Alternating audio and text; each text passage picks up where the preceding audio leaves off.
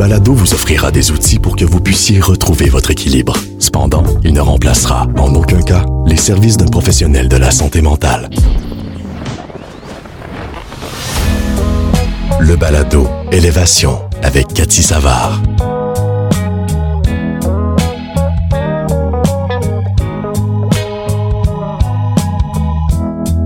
Bienvenue sur le podcast Élévation. Je m'appelle Cathy Savard, je suis travailleuse sociale. J'ai décidé de créer ce podcast pour te partager des outils du contenu inspirant pour améliorer ton bien-être, ton équilibre et ta santé mentale. Parce que prendre soin de soi, c'est la base de tout. Je veux t'amener toi aussi à t'élever en pleine conscience. Je suis travailleuse sociale depuis plus d'une décennie. J'ai exercé mon travail dans le réseau de la santé et services sociaux. Puis j'ai décidé de quitter le Titanic pour être le capitaine de mon propre navire, qui est légèrement plus petit et beaucoup plus convivial. Je suis entrepreneur depuis plus d'un an et la tête qui déborde de projets. Celui d'être à la barre de mon projet Balado en est un. Je suis une passionnée de méditation, de pleine conscience et d'hypnose. J'ai eu l'idée de mixer toutes ces approches-là à ma profession de travailleuse sociale et à mon vécu personnel. Et tout ça, mélangé ensemble, ben, ça a donné mon balado.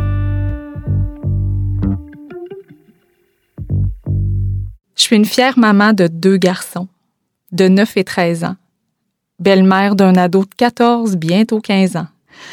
Ben oui, nous sommes recomposés. Je te jure que le statut de famille recomposée, ben ça présente beaucoup de défis. Je pense qu'on le relève avec brio, à peu près tout le temps. On va se jaser, là. Le quotidien d'une famille recomposée, c'est pas simple. Surtout, ben, c'est très différent d'une famille nucléaire. Il y a tellement de défis. Les autres parents, qui, faut pas l'oublier, sont les ex, avec qui, ben, parfois ça se passe bien, des fois pas.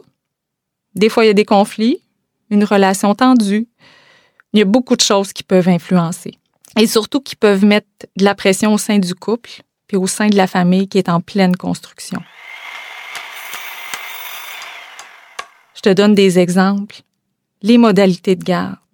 Ça se peut que ton conjoint, la garde de son fils, ce soit une garde partagée. Une semaine, une semaine. Mais ça se peut que toi, la garde de tes enfants, ben, soit différente, que vous soyez pas sur le même horaire, à des fins de semaine différentes. Donc, tout ça, ça peut amener des irritants, des enjeux aussi dans le couple, dans la famille. Il y a les aspects financiers, l'éducation, tout ça peut rapidement mettre un nuage noir au-dessus de la tête de tout ce beau monde-là. Il y a aussi le gère tes enfants, puis je vais gérer les miens. Prendre position pour nos enfants, comparer. Ton enfant est comme ça, puis le mien est tellement parfait.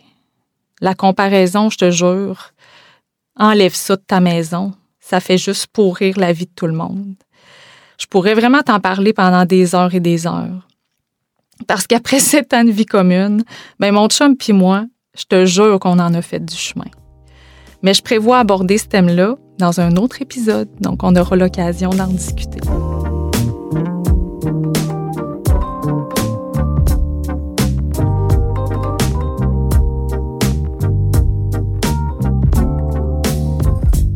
D'ailleurs, mon rôle de mère puis de belle-mère prend une grande place dans ma vie. J'ai réfléchi à tout ça pour cet épisode de podcast, puis j'ai vraiment la conviction c'est nos enfants qui nous choisissent comme parents. Qu'on a tellement à apprendre de chacun d'eux, avec leur personnalité, leur part d'ombre, de lumière, leurs défis parfois petits, mais parfois plus grands aussi. Au bout du compte, nos enfants ont une mission, puis c'est celle de, de nous faire avancer, de nous faire progresser dans la vie de nous faire apprendre des choses. Puis c'est ce que je fais parce qu'à chaque jour, j'apprends toujours de plus en plus de mes enfants. Principalement, un de mes enfants m'amène vraiment à devenir une meilleure version de moi-même. Mon petit coco, de 9 ans qui s'appelle Émile, un trouble du spectre de l'autisme. À chaque jour, j'apprends qu'est-ce que ça veut dire, la résilience, l'adaptation, le non-jugement, l'accueil de la différence. Fait que mon Émile, ben, il y a un rôle à jouer dans ma vie. Il y a une mission.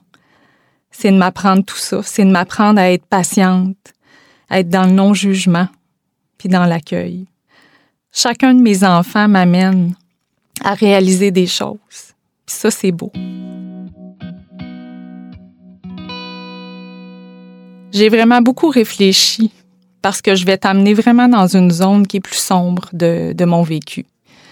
Parce que pour tout le monde, la vie, ça comporte son lot de défis, de difficultés, d'épreuves. Puis tout ça, ben, ça influence notre équilibre. Puis parfois, ça peut affecter notre santé mentale. Puis je te confirme que j'en connais un petit bout sur le sujet.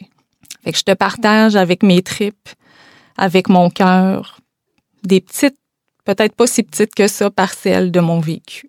J'ai mis un genou à terre à plusieurs reprises. Je pense même qu'à ce moment-là, c'était les deux genoux qui étaient à terre. Je vais te dire que je, ne tenais pas par grand-chose.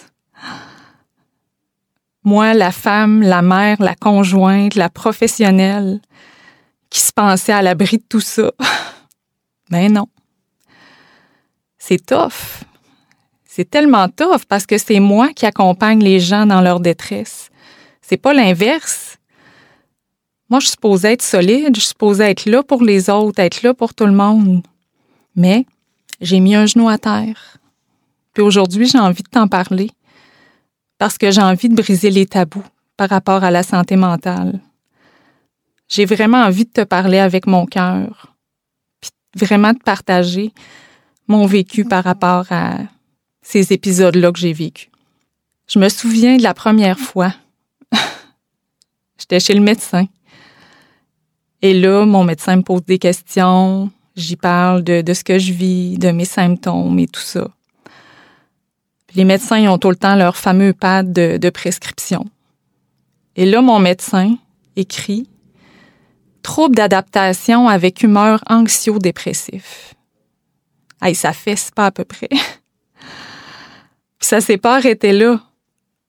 Parce que quelques semaines plus tard, mon état s'était pas du tout amélioré. Puis mon médecin m'a annoncé que c'était un épisode de dépression majeure. Ça, ça a été un coup de poing en pleine face. un méchant coup de poing. Moi, j'étais la fille qui, passait ses journées à aider les autres. Puis j'avais vraiment un rythme de vie. Je roulais à 100 000 à l'heure. Je peux te dire que j'ai pogné un deux minutes. Je me souviens tellement de cette période-là avec du recul, je tenais vraiment à un fil. J'étais si fragile, puis je voulais pas. Je voulais pas que personne le sache. Je voulais pas que personne le voie. Je m'entraînais beaucoup, beaucoup trop, pour ce que mon corps pouvait endurer. Mais ça avait une fonction, tout ça. Je m'activais, je m'activais, je bougeais, sans relâcher, parce que je savais que j'allais tomber si j'arrêtais de m'activer. Mais j'étais terrorisée. J'avais peur de m'arrêter puis de tomber, puis de plus être capable de répondre à tous mes rôles, mon rôle de maman, mon rôle de professionnelle. J'avais peur de tomber. Un matin, je peux te dire que mon corps m'a fait savoir que là, c'était assez. Il était plus capable d'en prendre. À cette époque-là, je m'entraînais pour un demi-marathon. Je m'entraînais solide. Ouais. Je courais, je courais. Je me bottais le cul pour courir encore, encore plus. Du jour au lendemain, mon corps arrivait même plus à, à rien faire. J'étais plus capable de suivre cette cadence-là. J'arrivais même plus à marcher cinq minutes. Mon élastique avait tellement étiré trop longtemps que tout d'un coup, il s'est brisé. J'ai frappé mon mur à ce moment-là. Cet épisode-là, ça a été le début d'une série de trois arrêts de travail. Encore le fameux pad du médecin. Ah, le fameux pad de prescription du médecin. Les termes pouvaient varier, évoluer. Ça passait trouble d'adaptation, trouble anxieux, Oups, et là, on avait ajouté euh, comme une cerise euh, sur le Sunday, un trouble du sommeil. Ben oui. Moi, j'aime pas ça faire les choses à moitié. Fait que là, on, on m'a ajouté un beau trouble du sommeil. Quand j'y repense avec du recul, je me rends compte que je me mettais tellement de pression, surtout par rapport à ma profession de travailleuse sociale. Je ressentais tellement de honte, de culpabilité de me retrouver dans cet état-là. C'est comme si je me donnais pas le droit, moi, d'être en détresse, d'être vulnérable. Parce que normalement, c'était moi qui étais de l'autre côté. Mais là, j'avais frappé mon mur. C'était vraiment difficile pour moi d'accepter toute cette vulnérabilité-là et de l'accueillir. Maintenant, je réalise, avec plusieurs années de recul, que ce vécu-là, ça m'a réellement permis de comprendre la détresse, puis la souffrance, parce que maintenant, je peux tellement comprendre ce que les personnes vivent, les personnes que j'accompagne, qui vivent une problématique de santé mentale, un épisode de dépression, un trouble anxieux ou toute autre euh, problématique. Ben, j'ai tellement l'impression qu'il y a une partie de moi maintenant qui comprend, puis qui peut vraiment accompagner la personne dans sa détresse, dans sa souffrance.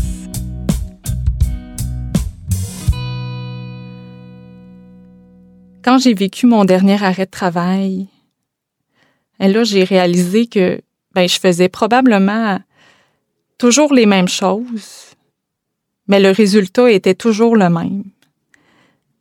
Et là, la troisième fois, je me suis dit que j'allais faire les choses différemment, que j'allais essayer de m'investir encore plus, de trouver des nouveaux outils pour m'aider à garder mon équilibre. Tout doucement, j'ai décidé de laisser place à l'expérimentation des différentes stratégies d'apaisement. Puis là, je me suis dit que j'allais me discipliner, qu'à tous les jours, j'allais pratiquer ce que j'allais décider de, faire. Ce que j'ai euh, expérimenté, c'est la méditation.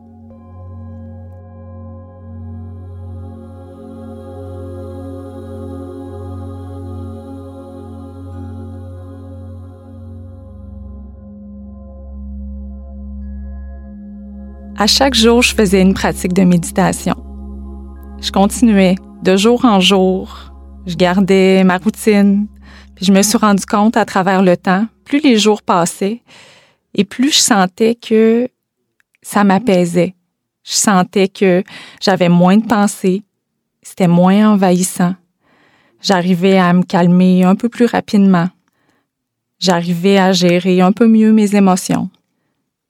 Alors là, j'ai continué de pratiquer, pratiquer. Quand je ressentais le besoin, je prenais ce temps d'arrêt-là pour méditer, pour respirer. Ce que ça m'a amené, c'est d'être capable de me connecter encore plus aux différentes sensations de mon corps. Ça m'a amené à, me connaître encore plus, puis à, à reconnaître un petit peu plus aussi les émotions que je vivais, les sensations que ça me procurait puis de, de faire de la méditation, ben ça m'amenait à m'apaiser puis à me sentir bien. Donc j'ai commencé à l'intégrer tranquillement, encore plus souvent dans ma routine du quotidien. Puis aujourd'hui, c'est une pratique qui est ancrée solidement dans ma routine. Ce que ça m'a apporté aussi, c'est ma respiration. Souvent, quand on est dans, dans l'anxiété, on respire en surface. On respire pas profondément. Donc, la méditation m'amenait à, concentrer mon, mon attention sur, euh, sur ma respiration et d'avoir une, une respiration un petit peu plus profonde. Mes pensées étaient plus positives. J'étais plus, plus consciente de mon environnement. J'étais consciente un petit peu plus aussi de mes sens, de tout ce qui m'entourait tout ce qui pouvait devenir un ancrage dans le moment présent. Mais la méditation et l'approche de la pleine conscience m'ont amené à, à justement me connecter dans le moment présent. Puis c'est drôle parce que j'ai vraiment réalisé aussi que, que j'étais un cordonnier mal chaussé. Parce que j'enseignais à mes clients d'utiliser euh, la stratégie des cinq sens pour se connecter au moment présent. Puis moi-même, j'étais même pas capable de l'utiliser puis de, de, de m'imprégner de cette approche-là. Mais aujourd'hui, je peux dire que quand je parle à un de mes clients de, de pleine conscience puis de se connecter à ses sens pour euh, s'ancrer vraiment dans le moment présent, ben tu sais, je peux te dire que je suis beaucoup plus convaincue de, de tout ça parce que je l'expérimente chaque jour.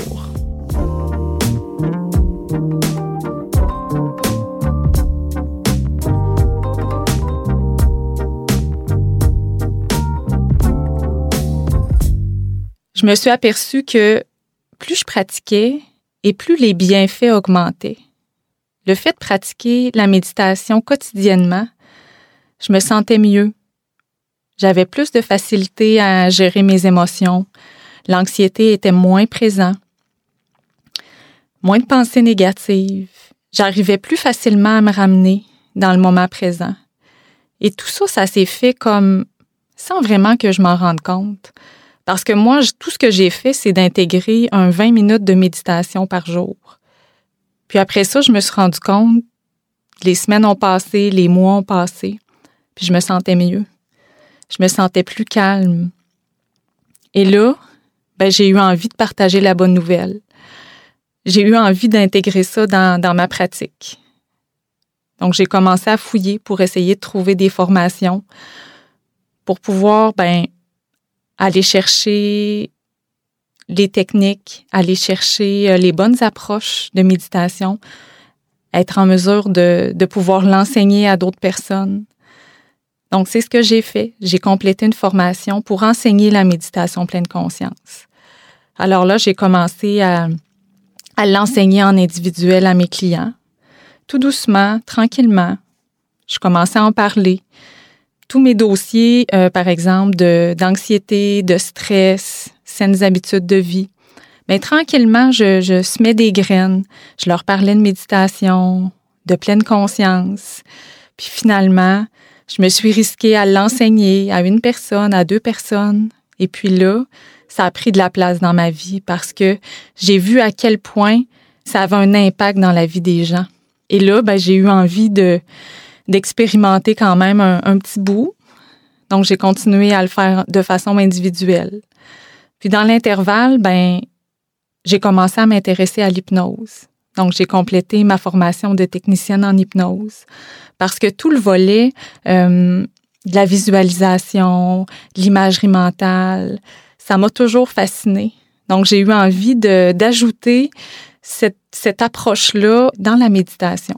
Ce que je réalise, c'est que la méditation, l'approche de la pleine conscience, ça a tellement contribué à, mon rétablissement et au maintien de mon équilibre. je peux te dire aujourd'hui que pour moi, c'est devenu un mode de vie. Oui, un mode de vie. Puis à l'intérieur de, mon balado, c'est ce que j'ai envie de, te partager. Cette passion-là pour la méditation, pour l'hypnose, pour la pleine conscience. À travers tout ça, ben, j'ai eu envie de créer mes, mes propres méditations. Donc, j'ai créé des audios, autant pour les enfants que pour les adultes.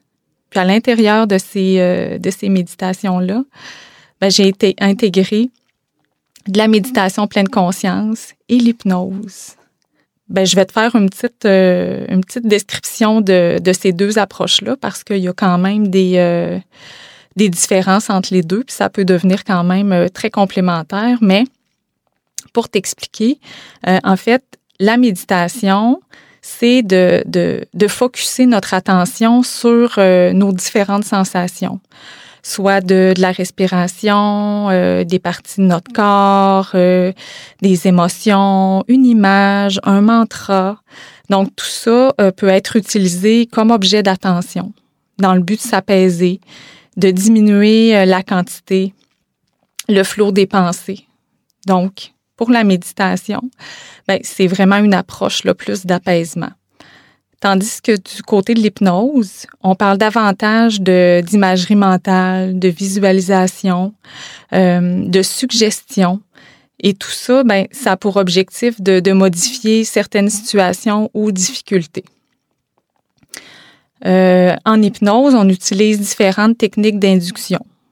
Et ça, ça amène la personne euh, dans un état altéré de conscience. Je sais que tu as probablement déjà entendu ou vu un spectacle de, de Mesmer et que pour toi, euh, ben, ça te fait peut-être peur l'hypnose parce que tu te dis, ben, euh, la personne va, va me mettre dans un état, elle va me faire faire n'importe quoi, la poule ou quoi que ce soit. Mais je te rassure tout de suite parce que l'hypnose, c'est pas on est toujours en, conscience. Donc, euh, euh, le fait d'utiliser euh, une technique d'induction va amener la personne dans un état altéré de conscience, mais la personne est toujours en, conscience. Donc, on entend la voix de la personne. c'est pas vrai qu'on la personne peut nous faire faire n'importe quoi contre notre gré. et puis, d'être dans une un état altéré de conscience, ben ça ouvre la porte euh, à l'intégration des, suggestions. Et ces suggestions-là, c'est toujours dans le but de, modifier certaines situations, certains comportements ou certaines difficultés qu'on peut avoir dans notre vie.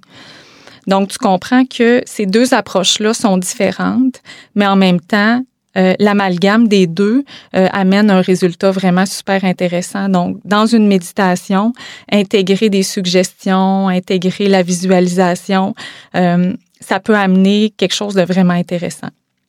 Donc, tu auras l'occasion euh, d'en écouter parce que j'en ai euh, j'en ai enregistré autant pour enfants euh, que pour adultes, que j'aurai la chance de, te partager dans les prochaines semaines, prochains mois, parce que à l'intérieur de, de mon balado, je vais partager différentes méditations que tu pourras expérimenter, que tu pourras intégrer à ton quotidien.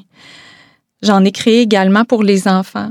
Donc, pour amener un, apaisement, soit en gestion de l'anxiété, gestion du stress, des enfants qui ont plus de difficultés, par exemple, à s'endormir. Donc, une méditation qui a à l'intérieur de l'imagerie, euh, des visualisations, un côté ludique. Donc, ça, ça amène, euh, ça amène un, un côté intéressant pour les enfants. Donc, tu pourras l'expérimenter aussi au besoin. Avant de conclure, j'aimerais te partager euh, une petite parcelle de, de mon vécu. J'ai beaucoup hésité avant de, de partager ce petit bout-là, mais j'ai décidé de me lancer parce que peut-être que toi, tu m'écoutes en ce moment, puis ça va te parler, puis ça va t'aider à, à toi aussi cheminer dans, dans ta vie. À travers mon cheminement, à travers toutes les difficultés que j'ai vécues dans ma vie, j'ai fait énormément de prise de conscience. J'ai appris à me connaître, à me comprendre, surtout à me respecter. J'ai fait une grosse prise de conscience. J'ai réalisé que la consommation d'alcool, ça venait vraiment freiner mon rétablissement. Pas seulement le freiner, ça me fragilisait énormément. Alors maintenant, avec fierté, ben, je peux te dire que aujourd'hui, j'ai choisi un mode de vie sobre. Peut-être que tu vas dire que c'est drastique comme décision. Mais tout n'est pas blanc ou noir. Pour moi, c'était la seule option. Parce que l'alcool, on se rappelle que c'est un dépresseur. Ça avait des lourdes conséquences sur ma santé mentale. Des émotions en dents de scie, de l'anxiété difficile à contrôler. J'avais souvent l'impression que le, le sol allait, s'écrouler en dessous de mes pieds. Pendant longtemps, j'ai essayé de contrôler ma consommation. Pas telle journée, juste la fin de semaine. Les soirs de pleine lune, ben oui, les soirs de pleine lune. Hein? Et ça, ça marchait pas. Parce que j'essayais de me mettre un cadre, de contrôler tout ça. Ça amenait, au contraire, une grande charge mentale qui prenait beaucoup de place. Donc, j'ai décidé de me choisir puis d'arrêter de consommer de l'alcool. Et ça, ça a été un beau cadeau que je me suis fait.